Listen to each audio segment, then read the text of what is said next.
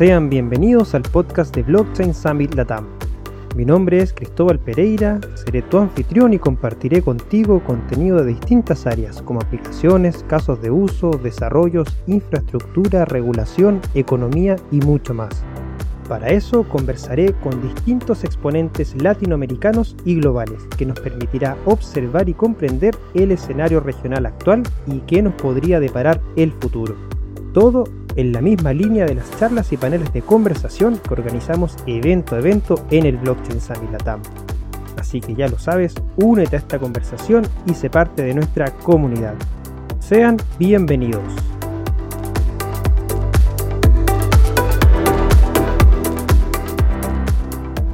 Una nueva semana, un nuevo episodio del BSL Podcast.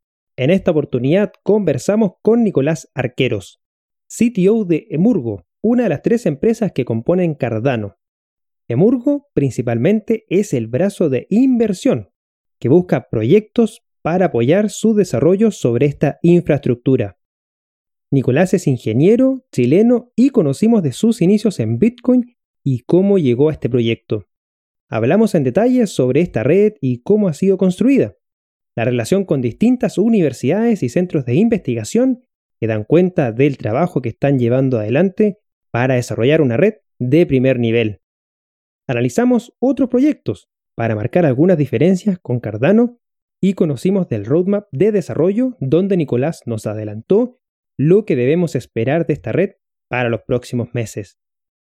Conversamos también sobre cada una de las empresas que componen Cardano y sus respectivos focos, entrando en detalle en los casos de uso que están empujando y cómo Emurgo apoya ese desarrollo. Si te gustó este episodio, te invitamos a compartirlo en tus redes sociales usando el hashtag BSL Podcast y seguirnos como Blockchain Summit Latam en las diferentes plataformas sociales. Invitamos a participar todos los miércoles de los seminarios que estamos llevando a cabo en el canal de YouTube del Blockchain Summit Latam. Puedes visitar nuestra página web www.blockchainsummit.la para más información. Acompáñanos en este nuevo episodio del podcast de Blockchain Summit Latam que esperamos sea de tu agrado. Buenos días, buenas tardes, buenas noches a todos los que nos acompañan, sea donde estén ustedes, sean bienvenidos al podcast del Blockchain Summit Latam. Como bien saben, el día de hoy en este episodio estaremos hablando sobre Cardano y para eso nos acompaña Nicolás Arqueros. Hola Nicolás, ¿cómo estás? ¿Cómo te encuentras? Hola Cristóbal, ¿bien y tú? Bien, también, muchas gracias. Muchas gracias, por supuesto, también por aceptar esta invitación y ser parte de este podcast que estamos construyendo desde el Blockchain Summit Latam. Sí, obvio. Oye, Nico, ¿cómo va todo? Tú estás hoy día en, cerca de Nueva York, no? Ah, estoy en Nueva York, estoy en, Manhattan. Ah, y ahora estuvo súper mal, como se vio en todas las noticias, pero ahora, de hecho, el opuesto está súper bien. Y hace dos días no se registró ninguna muerte por uh, COVID, entonces está súper bien. Y de hecho, ahora New York ha implementado ciertas medidas que incluso si tú vives en Estados Unidos y estás en otro estado como Texas, Carolina del Norte, Carolina del Sur, si vienes a Nueva York te tienes que isolate, uh, como, eh, sí, o sea, eh, hacer cuarentena. Sí, aislarte por dos semanas porque ah, en general los casos ah, en, New York han bajado de forma continua y para mantenerlo de esa forma hay que, hay que eh, un poco protegerse de lo que está pasando en otros estados donde los casos están ah, yéndose a, las nubes, especialmente porque acá en New York todos aceptan el uso de máscaras, pero en otros estados que son al sur de Estados Unidos no creen en las máscaras mucho y sienten que como más que nada algo político, entonces eso ha afectado bastante en la cantidad de contagios que hay por allá. Uy, qué lástima eso. Bueno, es parte del proceso que todos tenemos que estar viviendo en cualquier parte del mundo y bueno, es algo lamentable, pero habrá que buscar el lado positivo a este, a este asunto, no queda otra. Oye, Nico, em, entrando un poco ya en materia, eh, queríamos conocer un poco de tu, de tu historia, tu expertise, tu camino de conocimiento sobre Bitcoin, criptomonedas y blockchain. ¿Qué fue lo primero que conociste y hace cuánto tiempo?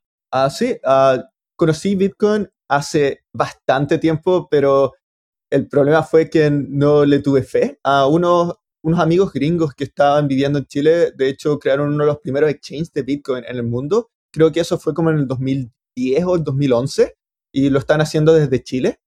Y uh, yo salía a carretear con ellos y todo, y les preguntaba, ¿qué están haciendo? No, estamos trabajando en una cosa que se llama Bitcoin, me tratan de explicar y, como, y yo era con, eh, no, no le tengo mucha fe. Entonces perdí esta oportunidad y después, uh, como tres, cuatro años después, eh, más amigos se empezaron a meter en el mundo de Bitcoin y de hecho uno de mis mejores amigos que tiene uh, caleta de exitazo en el mundo de emprendimiento, que también es gringo, se metió con todo el Bitcoin y ahí le empecé a creer un poco más porque él lo pudo explicar de una forma más técnica y defender la parte económica y todo. Y ahí fue cuando empecé a meterme más a Bitcoin y la forma en que empecé a trabajar fue con algunos startups que querían crear wallets en el 2014, 2015. Y hace tres años atrás ah, estaba trabajando para unos startups de Silicon Valley, pero ah, de forma general como un senior engineer y veía el precio subir, uh, de cripto subir, veía más casos de uso y al final como me convencí y dije, le tengo galeta fe y creo que esto va a ser gigante, entonces empecé a buscar una pega de algo que le tuviese fe. Uh, sabía que encontrar algo en Bitcoin iba a ser difícil, estaba viendo otros uh, cryptocurrency y no veía nada que realmente le tuviese fe, excepto a Ethereum, que le encontraba sentido, pero no había visto ninguna oportunidad. Y uno de mis amigos, de hecho, que había creado el Bitcoin Exchange, que se llama, creo que Trade Hill. Ah, me dijo, oh, ahora estoy, uh, estoy trabajando para esta nueva criptomoneda, se llama Cardano, y yo nunca la había escuchado y empecé a leer más y me fascinó. Y él fue el que me ayudó a conseguir una pega dentro de Cardano, específicamente una empresa que se llama Emurgo, que es como uh, básicamente un fondo de inversión japonés, tipo Consensus, pero en vez de ser para Ethereum es para Cardano. Y básicamente lo que hace Emurgo es a inversiones en etapa temprana, inversiones en etapas un poco más maduras como series A, series B. También ah, tenemos cursos de educación, también desarrollamos nuestros propios productos para ah, el blockchain de Cardano y también estamos haciendo desarrollo enterprise. Bueno, es una historia muy, eh, buena porque eh, Hill, como tú bien la mencionaste, también nos comentó Andrés Jung en el episodio número 11, si no me equivoco, que también eh, tenían parece amigos en común porque también lo mencionó y dijo que, que cuando Andrés descubrió Bitcoin acá en Chile, lo primero que trató de ver es quién estaba hablando algo similar y, se encontró también con este gringo que estaba construyendo Trade Hill y también nos dijo que fue uno de los primeros, de hecho, exchange que tuvieron la par Bitcoin con peso chileno directo. Em, así que eh, concuerda mucho la, historia que nos cuentas con la de, la de Andrés. También, eh, sí, y, bueno, también lo otro que, eh, solo para que la gente no entienda que tal vez hay dos palabras que usó Nico que son un poco chilenas, que es carrete, que se refiere principalmente a fiestas, y la otra es pega, que se refiere a trabajo. Así que por si acaso alguien quedó con alguna duda de qué se refería con carrete o pega, es, es fiesta y trabajo. Y bueno, mencionaste ahí dos cosas. Uno, bueno, fue cómo, cómo descubriste Cardano, que te llevaron eh, eh, con este amigo, ¿cierto? Te llevó ahí a, te ayudó a entrar a, Emurgo y Emurgo, bueno, ahí lo comentaste también, es una de las empresas que está detrás de Cardano. Vamos a entrar un poco, eh, vamos a ahondar en eso más adelante. Lo que quería que, que, la gente sepa, y ahí, bueno, si nos puedes dar algunas apreciaciones, es con respecto a Cardano. Y, bueno, Cardano es, fundado por Charles Hoskinson, que también fue cofundador de Ethereum. Es una red que, está basada en un algoritmo de consenso que se llama prueba de participación eh, o proof of stake, que es la que también en la cual se está trabajando Ethereum 2.0. Y es la primera en ser fundada bajo un proceso de investigación académica donde participaron muchos investigadores es uno de los como conceptos clave en el, cuando, cuando uno ingresa al sitio de, de, Cardano, queda como muy establecido ese como concepto y que sus pilares principalmente están basados en escalabilidad, interoperabilidad y sustentabilidad. ¿Nos puede implicar un poco más como en detalle estos como grandes conceptos que destacan a Cardano dentro de, los, de las redes blockchain que existen actualmente? Ah, sí, ah, para dar un poco más contexto también de lo que mencionaste, en la diferencia Ethereum con Cardano y la oportunidad que vio Charles es que Ethereum todavía tenía el sueño de crear esta uh, proof of stake, uh, de moverse de pruebas de trabajo a pruebas de participación y era como un sueño. Entonces es algo súper difícil de hacer porque uno lo que necesita es seguridad. Y para eso, Charles, que estudió matemáticas, vio que verificaciones formales y un proceso más académico podría ser lo que llevaría a desarrollar una prueba de trabajo que tuviese básicamente casi las mismas seguridades que Bitcoin con la prueba de trabajo. Entonces, Cardano empezó a trabajar con varias universidades alrededor del mundo, por ejemplo, la Universidad de Atenas, Universidad de Edinburgh en Scotland, la Universidad de Tecnológica de Tokio y también indirectamente con, investigadores particulares de la Universidad de Urbana de Champaign y también de la Universidad de Connecticut.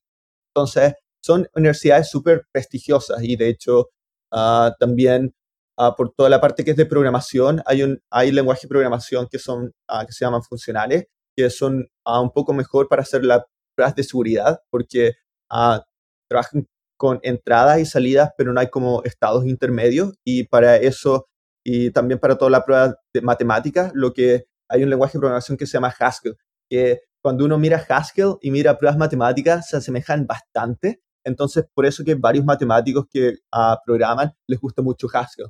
Y de hecho, uh, nosotros vimos, además de la participación con la Universidad de Edinburgh, empezamos a trabajar con uno de los fundadores de Haskell.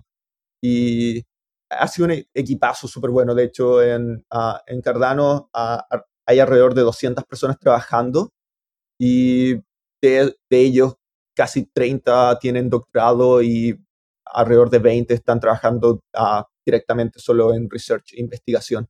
Entonces, lo que se propuso de lograr con Cardano es ah, implementar las pruebas de participación, proof of stake, de forma que se podría asegurar ciertas uh, ciertos temas de seguridad.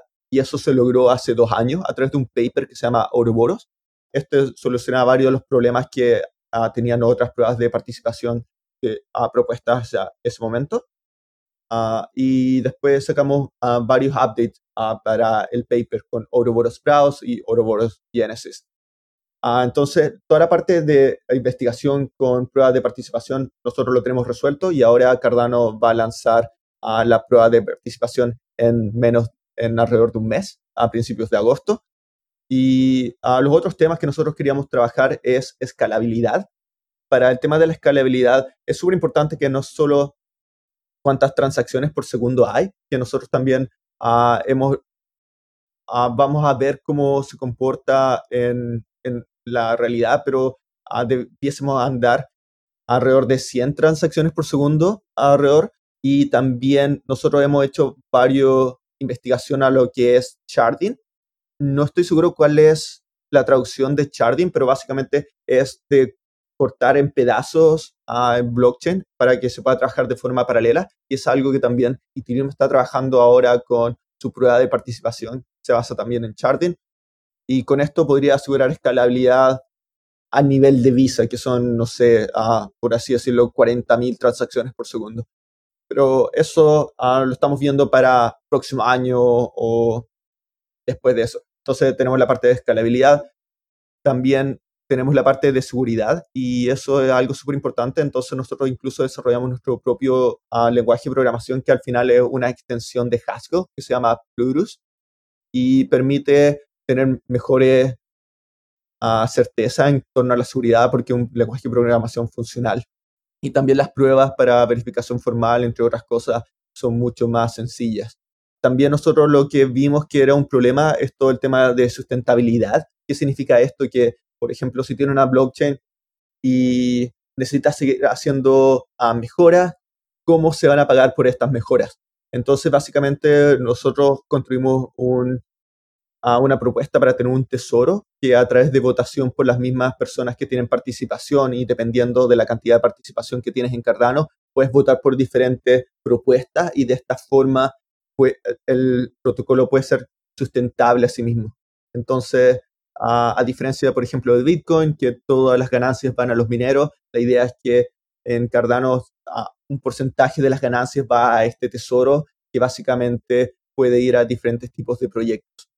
En, el, en, varios videos, Charles, de hecho, hace mención a, como a varios proyectos. Hay, eh, hay uno en, en, Cardano donde dice así, habla un poco de, mira, Bitcoin, qué es lo que resolvió, primera generación, después Ethereum, segunda generación, ¿cierto? De red blockchain, eh, lo que el, upgrade que hizo, pero obviamente los, problemas que tiene de, escalabilidad. Y después habla un poco de las, de redes de tercera generación, donde ya la verdad es que es harta, harto, harto el trabajo que se ve detrás del desarrollo Cardano, por lo que tú mismo dices. O sea, no solamente está el tema de la escalabilidad, sino que la interoperabilidad habla mucho con respecto a cómo poder hacer, eh, unir los mundos, por así decirlo, de blockchain con el mundo tradicional, eh, de la sustentabilidad. Y hay muchos conceptos que son súper interesantes y súper buenos que, aquellos que estén interesados en conocer más de Cardano podrían ver su, página web y los videos que tienen, porque ahí deja muy, muy claro, al menos Charles en un video que tiene ahí, explica muy bien esto, estos funcionamientos que habla Nico. Y, y dentro de de este, de este proceso que tú estás mencionando recién, ¿cierto? Me imagino que eh, está todo relacionado a este roadmap que tiene, que tiene Cardano, que ayúdanos ahí a, explicar un poquito este roadmap con el sentido de que, bueno, nace con, la, con la primera, el, lanzamiento del, de la mainnet, ¿cierto? Byron en 2017, enfocada principalmente en, en, la capa de transacciones. Después de ahí con la criptomoneda que es ADA, que es la unidad de cuenta de Cardano, y después de ahí em, se implementó la segunda, hace poco, la segunda fase de cinco en total, que se llama Chili, enfocada ya más en la descentralización, y después ya viene la siguiente, que es Gogen, enfocada en, contratos inteligentes, Basho en escalabilidad, y finalmente Voltaire en, temas de gobernanza. son varias etapas cada una de ellas, bueno, obviamente se ve que tiene un, tema en específico. ¿Cuándo podríamos tener una red que nos permita el, desarrollo de, aplicaciones y que muestre el potencial real de, de, lo que se visualiza en la red Cardano y por supuesto, considerando de que muchas de las cosas que se han hablado, hay, algunas críticas con respecto al poco uso que se le da hoy día a, la red. Ah, sí, entonces, como mencionaste, en 2017 lanzamos lo que es Byron, que básicamente es como un esqueleto, que era una blockchain federada entre varias entidades.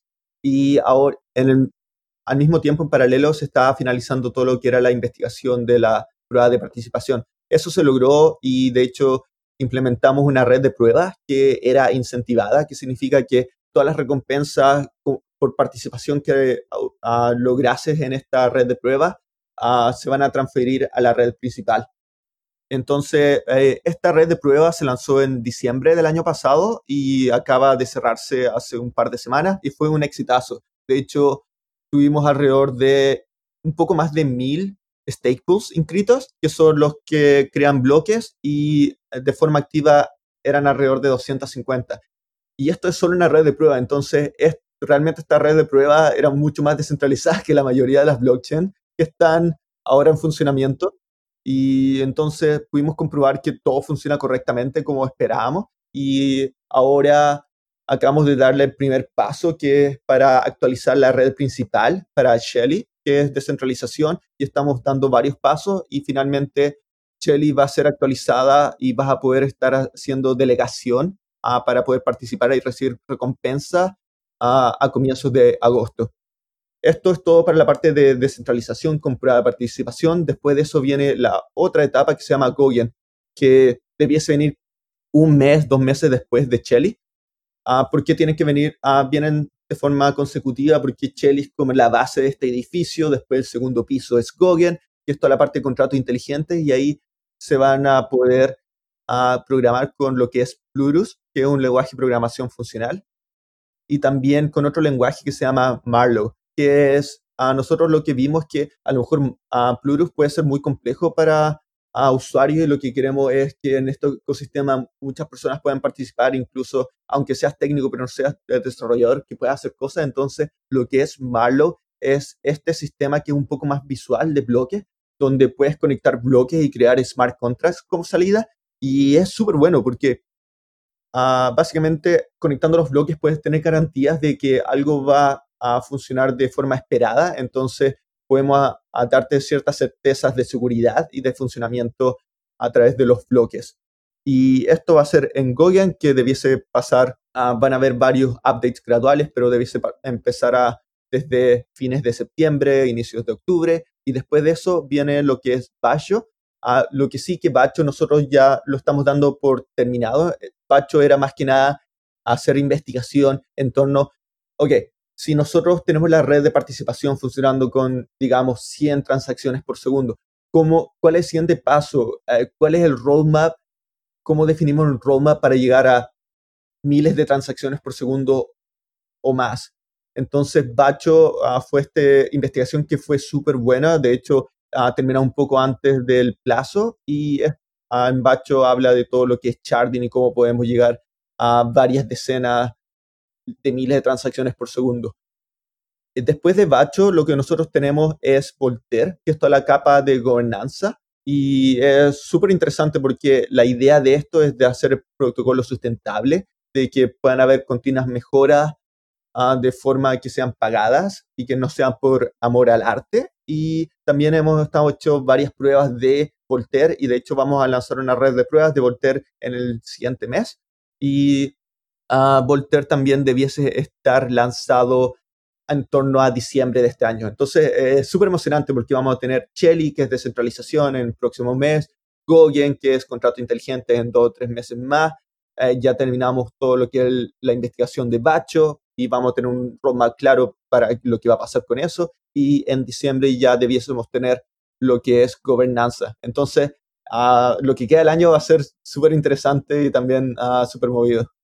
Eso se ve así porque tomaron, bueno, de 2017 hasta 2019, dos años en, en, implementar esta, esta primera, este primer upgrade que es Chile y, en tan solo todo lo que resta del 2019 se van a hacer por lo que tú mencionas, ¿cierto? El resto de los upgrades que son ya tres más, entonces obviamente tiene que ser algo bien, eh, un esfuerzo bien interesante y bien movido, obviamente, para todo el equipo, así que vamos a estar pendientes de eso. Entonces ya como ya podríamos decir que de aquí a fin de año podríamos estar haciendo o desarrollando eh, aplicaciones y contratos en Cardano, ¿cierto?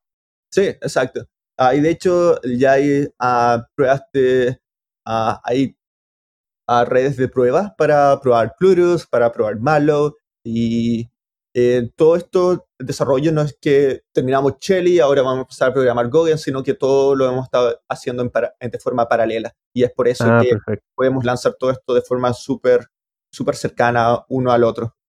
Perfecto. Sí, eh, bueno, esto es parte también para resolver un poco las críticas que se dan con respecto a que la, la, red tiene pocas transacciones porque realmente no hemos visto todavía su potencial máximo, ¿cierto?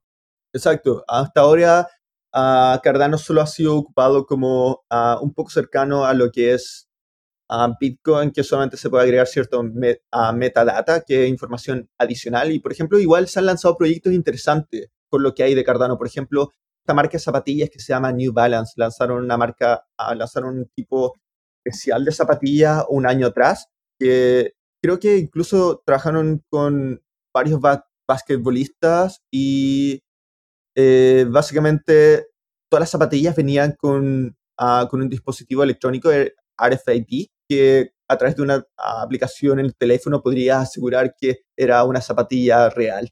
Y todo esto estaba funcionando a través de ah, identidades en Cardano. Y entonces es ah, súper interesante que incluso aunque Cardano no tiene toda la parte que es de contrato inteligente, todavía en proyectos que se han lanzado en Cardano. Y de hecho también estamos trabajando con los gobiernos de Etiopía, para ah, toda la parte de pagos con, para con los granjeros de, que trabajan en el sector de café. También estamos hablando con ah, Mongolia para todo lo que es ciudades inteligentes y también estamos hablando con uh, Uzbekistán. ¿Por qué países en Asia o en África? Porque usualmente estos países tienen más capacidades de empujar innovación porque tienen varios problemas que están buscando respuestas y en general están más abiertos a probar nuevas cosas en vez de otros países como en Europa o en Estados Unidos que hay tantas regulaciones y en general las cosas funcionan de forma decente que no se siente la necesidad de probar como estas tecnologías que a veces son demasiado de punta, entonces eh, en general quieren esperar para ver cómo evolucionan. Una consulta, Nico, para cerrar esta parte un poquito más técnica. Charles habla de eficientar la red eh, y corrígeme ahí si estoy eh, equivocado, pero la investigación que hice es que habla de, eficientar la red separando las transacciones de valor con ADA, que es la criptomoneda cierto de Cardano, de las transacciones o despliegue de los contratos inteligentes. Como que dice la verdad es que como en Ethereum, cuando uno quiere hacer una transferencia de valor eh, y en temas de costo, y como vemos la red de Ethereum súper colapsada, ¿cierto? hay que separar las transacciones de, valor o de unidades de valor con respecto a las transacciones que uno quiere hacer con respecto a, desarrollo, a contrato inteligente. ¿Eso, ¿Eso es así? ¿Funciona? ¿Cómo funciona eso? Ah, lo que pasa, como tú mencionaste anteriormente, nosotros, además de tener a la parte de prueba de participación, a la parte de sustentabilidad, la parte de seguridad y escalabilidad, tenemos un quinto que es la parte de interconectividad, que significa comunicación entre diferentes blockchains. A nosotros creemos que no va a haber como un blockchain que va a ganar todo, sino que ah, probablemente van a haber algunos que van a ser como los líderes y se van a dedicar a diferentes cosas. Entonces es súper importante que no tengamos redes aisladas. Entonces hemos estado trabajando en protocolos donde de forma trustless, ah, ah, sin tener que confiar en, una entidad, sino que se pueda ser, probar en sí mismo, eh, que se puedan transferir valor y que se pueda transferir información. Y nosotros desarrollamos un protocolo que se llama NIPOPAO, Non-Interactive Proof of Proof of Work, y también estamos trabajando en lo mismo, pero para pruebas de participación. Entonces, a lo que Charles hablaba, y voy a llegar a ese punto, es que la idea es que tú podías tener diferentes blockchains que a lo mejor pueden estar corriendo diferentes plataformas de contratos inteligentes. Por ejemplo, a uno podría estar corriendo a EVM, que es la, la plataforma para correr contratos en Ethereum, o incluso podría estar corriendo Ayela, que es otra plataforma que es inspirada en EVM, pero que tiene algunas mejoras. Y básicamente se podría hacer esto a través de una eh, de estas pruebas NIPUPAO o otras que ah, estamos trabajando, que podría mover assets y pruebas de una red a otra. Entonces, eh, creo que por lo que me mencionaba, eso es lo que se está refiriendo. Y también lo que nosotros hemos, nos ha importado harto es que, en general, en blockchain debiese mucha gente poder participar y debiesen haber muchos nodos. Y esto es algo que en Bitcoin les preocupa harto y de hecho por eso han ha subido el tamaño de los bloques. Eh, y de hecho hay varios proponentes que incluso están proponiendo disminuir el tamaño de los bloques para que la red ah, no sea tan grande y uno pueda corroborar a todo el historial de transacciones. Entonces, ¿cómo se relaciona esto con Cardano? Es que nosotros estamos tratando al máximo de no tener que almacenar información en blockchain, porque esta información, si todo resulta como esperamos, va a estar ahí por decenas, decenas de años, entonces no queremos que la, que la red empiece a crecer de forma loca y que ha sido ahora uno de los problemas con Ethereum, que cuando quieres conectar un nodo de forma completamente trustless, tienes que bajar más de un tera de información. En tu disco al final van a quedar, no sé, algunos gigas de información, pero la información que tienes descargada de la red es arriba de los de los mil gigabytes, que es bastante y sigue creciendo y creciendo. Sí, uno esperaría que esto, como tú bien dices, dure por la eternidad, o al menos hasta que la infraestructura así lo permita. Y sí, eh, eh, uno de los temas que plantea Charles también fue eso, fue decir, ok, listo, Ethereum está bien, pero o sea, para tú correr un nodo tienes que tener mucho espacio en el disco y eso que tan solo llevamos 5 años de desarrollo de Ethereum, que pasará en 5 años más o en 15 años más. O sea, hay que pensar en el futuro y es un poco lo que hace trabajando con, con, con esta, esta parte de escalabilidad y también con el sharding, que, que también lo va a implementar ahora Ethereum 2.0. Pero ahora centrándonos en, en, más en estas redes de tercera generación, que de cierta manera están más evolucionadas o pueden ser más comparables con, con Cardano. ¿Cuáles son aquellas que, o las grandes diferencias, por así decirlo, con protocolos como Avalanche, que es de hecho el día de hoy que estamos grabando, miércoles 15, está haciendo su venta de, tokens de AvaX, y con Tesos, y también, por ejemplo, con Cosmos, que son redes que se llaman de tercera generación porque obviamente son mucho más escalables, tienen mucho más eh, upgrades y están enfocadas de cierta manera también hacia casos específicos. ¿Cuáles son las grandes diferencias eh, de manera resumen, así como con Cardano, para que aquellos que, escuchen este episodio digan, ah, ok, ya Cardano se diferencia de estas redes por esto, esto y esto? A veces es difícil uh, comparar todas las redes porque muchas veces eh, uno puede hablar de lo que tienen, pero otras veces uh, también ellos, oh, pero en el roadmap ah, nosotros vamos a estar desarrollando esto y lo otro, pero tampoco sabes cuándo va a salir o si va a ser tan así como esperan, que ha pasado varias veces con Ethereum, que eh, ellos habían dicho, oh, ya tenemos la red de participación, le vamos a lanzar y después la cambiaban por otra y después la cambiaban por otra y al final como que iteraron tres o cuatro veces, incluso a Vitalik, a Vlad empezaron a trabajar en diferentes modelos y entonces Ah, puedo hablar como diferencia de forma general, pero uh, no puedo hablar de forma tan tan específica porque tampoco soy experto en ellos, pero uh, de las redes de tercera generación que he visto está Algorand, Avalanche, podría decir Tesos también y no sé cuál otra más. Cosmos no sería una red como para de tercera comparable? No conozco tanto mucho de ah, bueno, si, si no la conoces no hay problema. Pero al menos con las que mencionaste, o bueno, de manera muy general, tampoco obviamente no es la idea entrar tan específico, pero muy general, así. Uh, básicamente nosotros tenemos una gran diferencia en, en, toda la parte de participación. Nosotros tenemos prueba de participación, uh, por ejemplo, uh, un concepto que está prueba de participación y prueba de delegación de prueba de participación como iOS, por ejemplo. Y la diferencia es que nosotros permitimos que aunque tengas, no sé, un dólar en, o a 100 pesos chilenos en ADA, puedas participar de la prueba de participación. Y nosotros tenemos varias, varias de las seguridades que son las ah, más problemáticas con prueba de participación. De hecho, hay varios papers que hablaban, no sé la traducción en español, pero por ejemplo, eh, son tres problemas bastante grandes que nosotros solucionamos. Nothing and stake. El otro es uh, stake grinding y el otro es long range attacks. Nosotros pudimos solucionar eso, no estoy seguro si los otros protocolos también pudieron solucionarlos. Y uh, eso es una parte, porque está toda la parte del protocolo de prueba de participación, pero básicamente, incluso si tenemos una blockchain que funciona con prueba de participación, ¿cuál es el valor de blockchain? Y de hecho, hay varias teorías como FAT protocols que a veces el, es más importante lo que se construye encima de blockchain que el blockchain en sí. Entonces, para nosotros también es súper importante toda la parte que es uh, de contratos inteligentes y hemos estado trabajando con gente que tiene experiencia desarrollando un lenguaje de programación. Uh, por ejemplo, uh, tenemos uno de los fundadores de Haskell, eh, Philip Waddle. nosotros, eso es nuestra ventaja, toda la parte que es de seguridad con contratos inteligentes y acá es donde vemos nosotros la parte más importante de Cardano y todo el tema de seguridad y escalabilidad.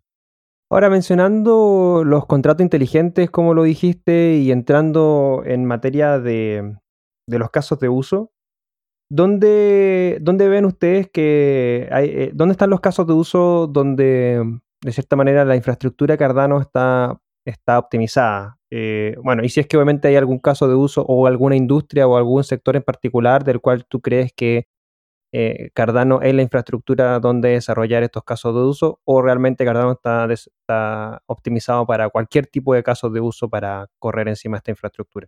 Básicamente Cardano va a estar ah, va a servir para casi cualquier caso de uso. Ah, no tenemos algo que va a ser más, más fácil o va a ser mejor para desarrollar, pero de todas formas nosotros nos vamos a estar enfocando bastante en todo lo que es DeFi, finanzas descentralizadas, y es por eso que hemos estado trabajando harto con varios gobiernos en África, porque nos interesa harto el tema de Bank, de Bank, que es básicamente bancarización de gente que no está bancarizada. Y de hecho nosotros como Emurgo ya hemos hecho varias inversiones y una de esas hay una startup que se llama Sempo.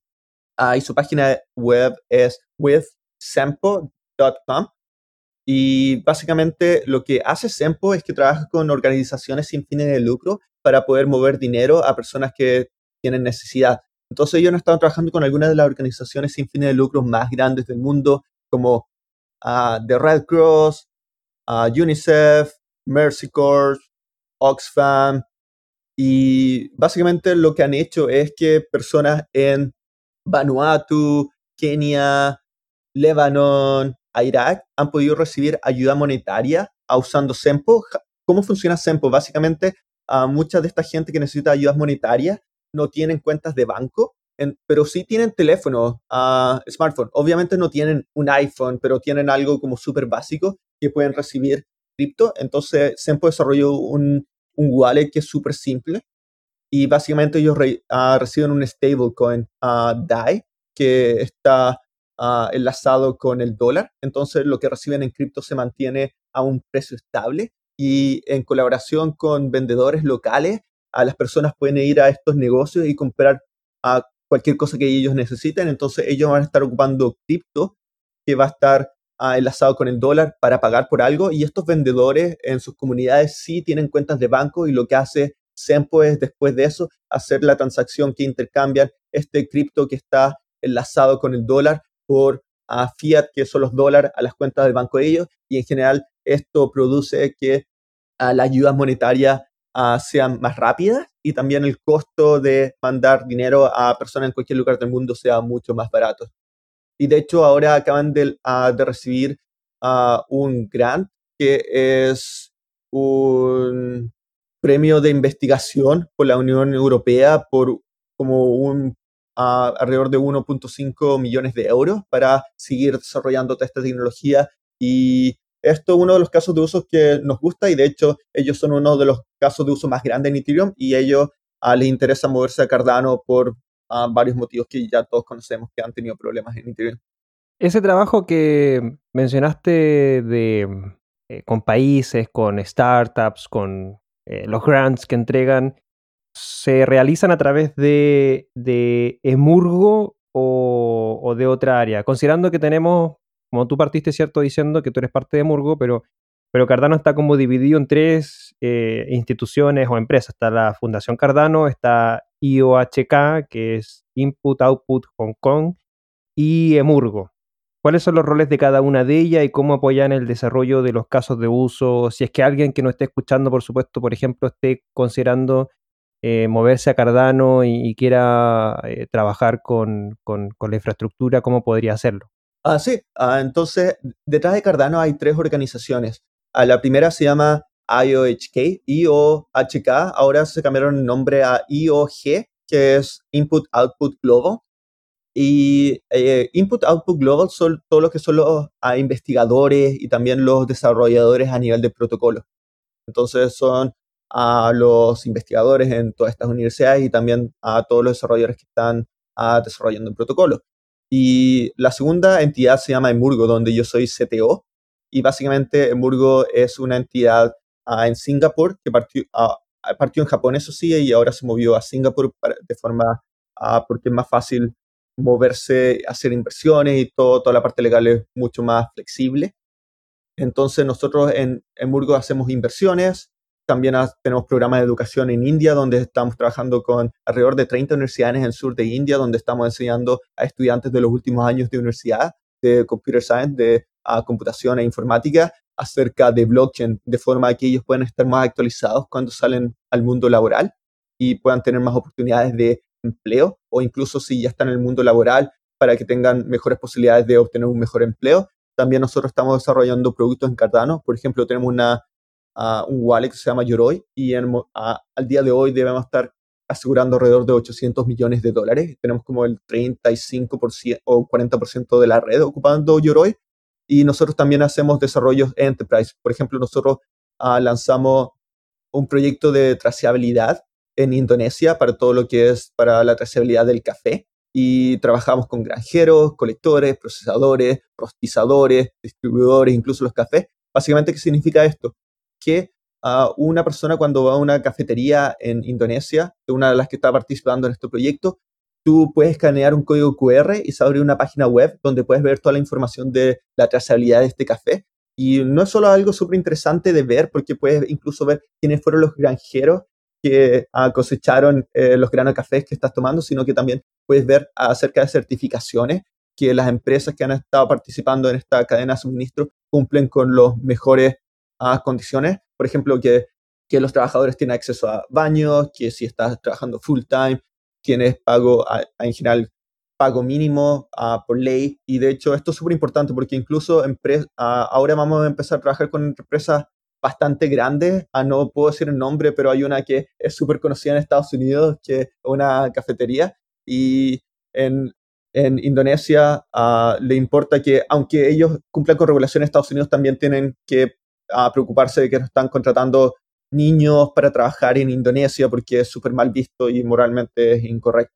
Entonces nosotros en, en Burgo trabajamos en esas cuatro áreas y la tercera organización es la Cardano Foundation, en donde yo soy uh, un miembro del, del, directorio y Cardano Foundation es esta entidad sin fines de lucro que está buscando la adopción uh, de desarrolladores, de usuarios, de empresas en todo lo que es Cardano Blockchain y está velando por también el correcto uso de la marca de blockchain y también viendo que las otras dos identidades trabajen uh, de forma esperada con lo que la comunidad está esperando acerca del desarrollo de Cardano.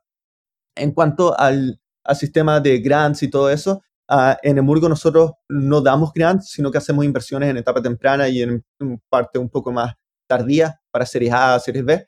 Uh, Cardano Foundation uh, da grants, pero eh, la idea que nosotros tenemos hasta ahora de la forma de trabajo es que nosotros ya tenemos una idea a través del trabajo con la comunidad y para investigación de lo que se necesita en el ecosistema. Entonces nosotros vamos a estar lanzando RFPs, que básicamente son propuestas de lo que se busca desarrollar. Entonces a, cualquier persona puede postular y recibir grants que son relacionados con estos Que nosotros estamos empezando a lanzar. De hecho, a los próximos días debiésemos estar lanzando el primero de muchos y eso es como la forma en que uno puede tener financiamiento de Cardano Foundation.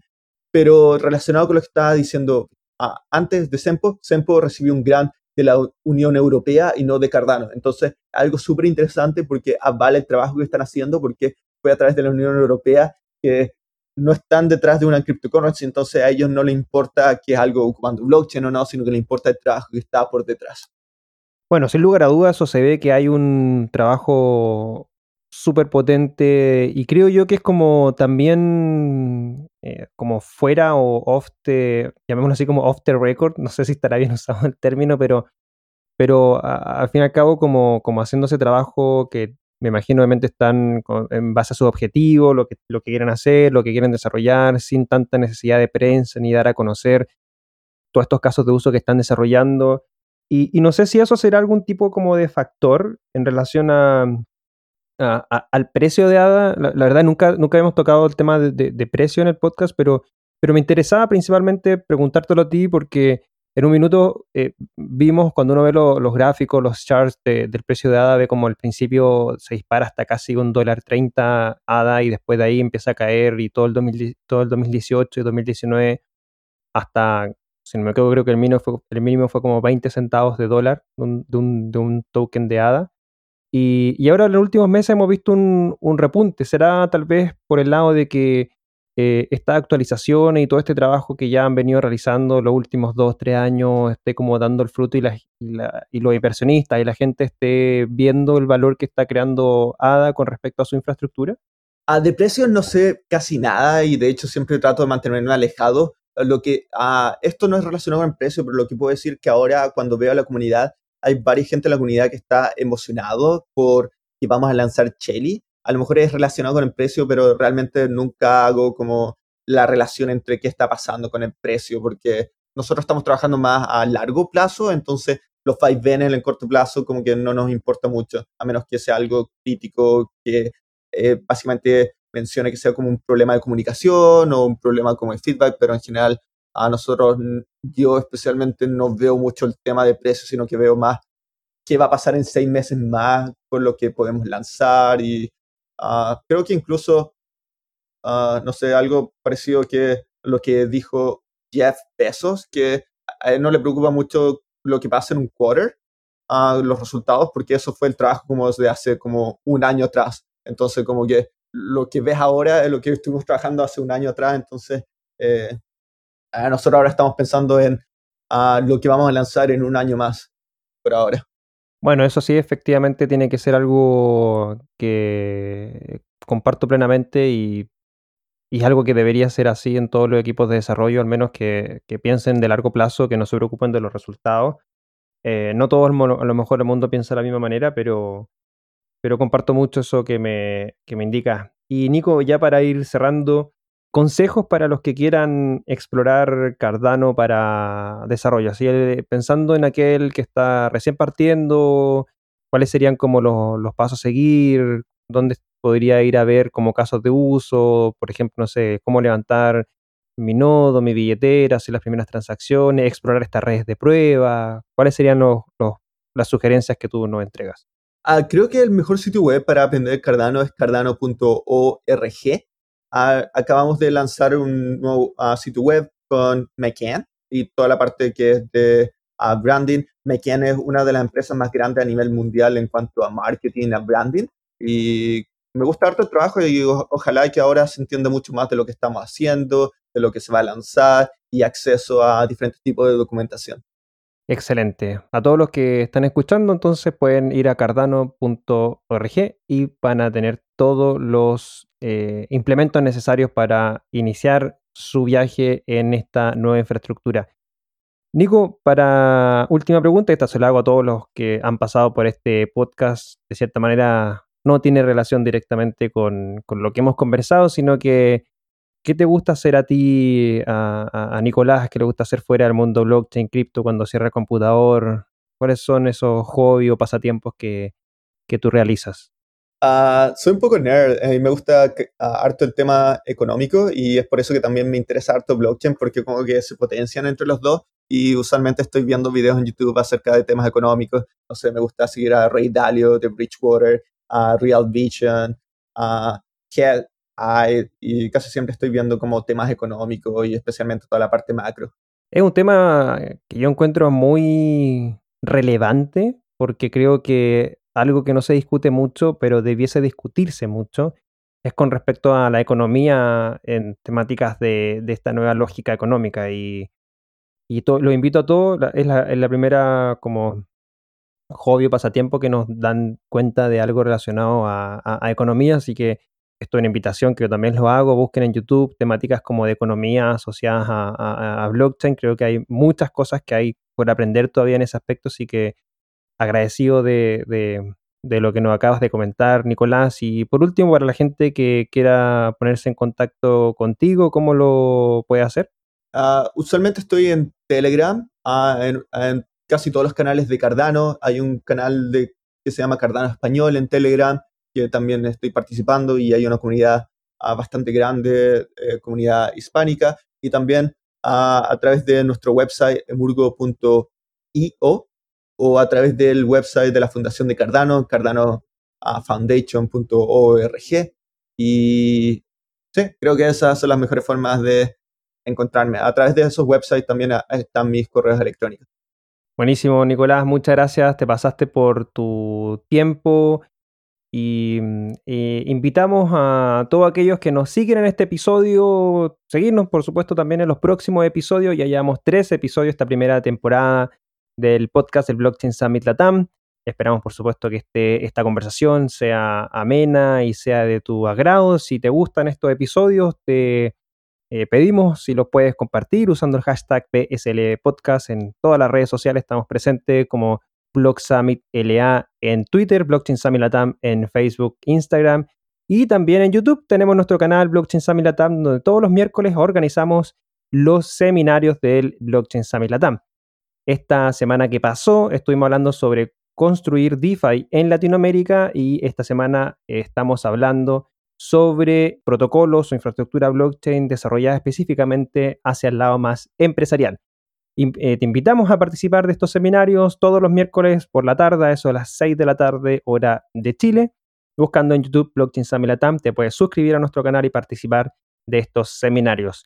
Nicolás, muchas gracias. Si quieres tomarte el tiempo para despedirte de nuestra audiencia. Gracias, ah, ah, encantado de poder venir al podcast y hablar un poco más de Cardano. Es algo que me, ah, todas las mejoras que podemos traer al ecosistema son cosas que me apasionan bastante porque al final lo que estamos buscando es dar un poco más seguridad y certeza a toda la parte que es contrato inteligente porque muchas veces vemos que hay problemas porque el lenguaje de programación a veces da ciertos espacios para que no sea tan seguro. Entonces, ah, creemos que podemos traer una gran ventaja a todo lo que es el mundo de cripto y blockchain porque podemos dar más seguridad a toda la parte financiera y traer a players que son un poco más tradicionales cuando vean a todas estas certezas de seguridad y que el, en sentido de que todo lo que se pueda construir no se sienta a veces como una casa de cartas, sino que se sienta como un edificio bastante a prueba de temblores, terremotos como los que construimos en Chile. Exactamente, es algo que esperamos que eso ya se vaya eh, construyendo y mm, bueno, esperamos tenerte, Nicolás, ojalá en, en alguno de los eventos del Blockchain Summit Latam. Ya hemos tratado en, en, las últimas ediciones, lamentablemente no se han podido dar por temas de agenda, pero recordarles que esta cuarta versión finalmente va a realizarse de manera virtual o online del 19 al 24 de octubre, la cuarta edición del Blockchain Summit Latam. Van a ser alrededor de cuatro horas por día, de lunes a viernes, con distintas temáticas. Y la invitación está hecha, así que ojalá podamos cuadrar agendas, Nicolás, y puedas participar de esta, esta versión del Blockchain Summit Latam. Sí, me encantaría. Gracias por la invitación. No hay de qué. Y bueno, nos estamos despidiendo de este episodio. Nos vemos el próximo episodio donde estaremos conversando con Emin Gunsirer, el CEO de Ava Labs, y vamos a estar hablando sobre Avalanche. Este protocolo, esta infraestructura que acaba de ser lanzada su token sale y que estaría entrando ya en mainnet ahora prontamente. Así que nos vemos en el próximo episodio del podcast del Blockchain Summit Latam. Hasta una nueva oportunidad. Nos vemos luego. Que tengan una excelente semana. Feliz tarde, feliz noche. Nos estamos escuchando. Chao, chao. Te recordamos que el Blockchain Summit Latam es uno de los eventos íconos de Latinoamérica sobre blockchain, DLT y activos digitales, con más de 600 asistentes, 50 speakers y 30 empresas por evento. Forma parte de Latam Tech, empresa que busca construir en conjunto la nueva Internet del valor y la confianza a través de sus unidades Blockchain Academy Chile, Hack Latam y Blockchain Summit Latam. Las opiniones vertidas en este episodio son de exclusiva responsabilidad de quienes las emiten y no representan necesariamente el pensamiento de Latam Tech. Este podcast es traído y producido a ustedes por Latam Tech. Para más información puedes visitar nuestra página web www.latamtech.la.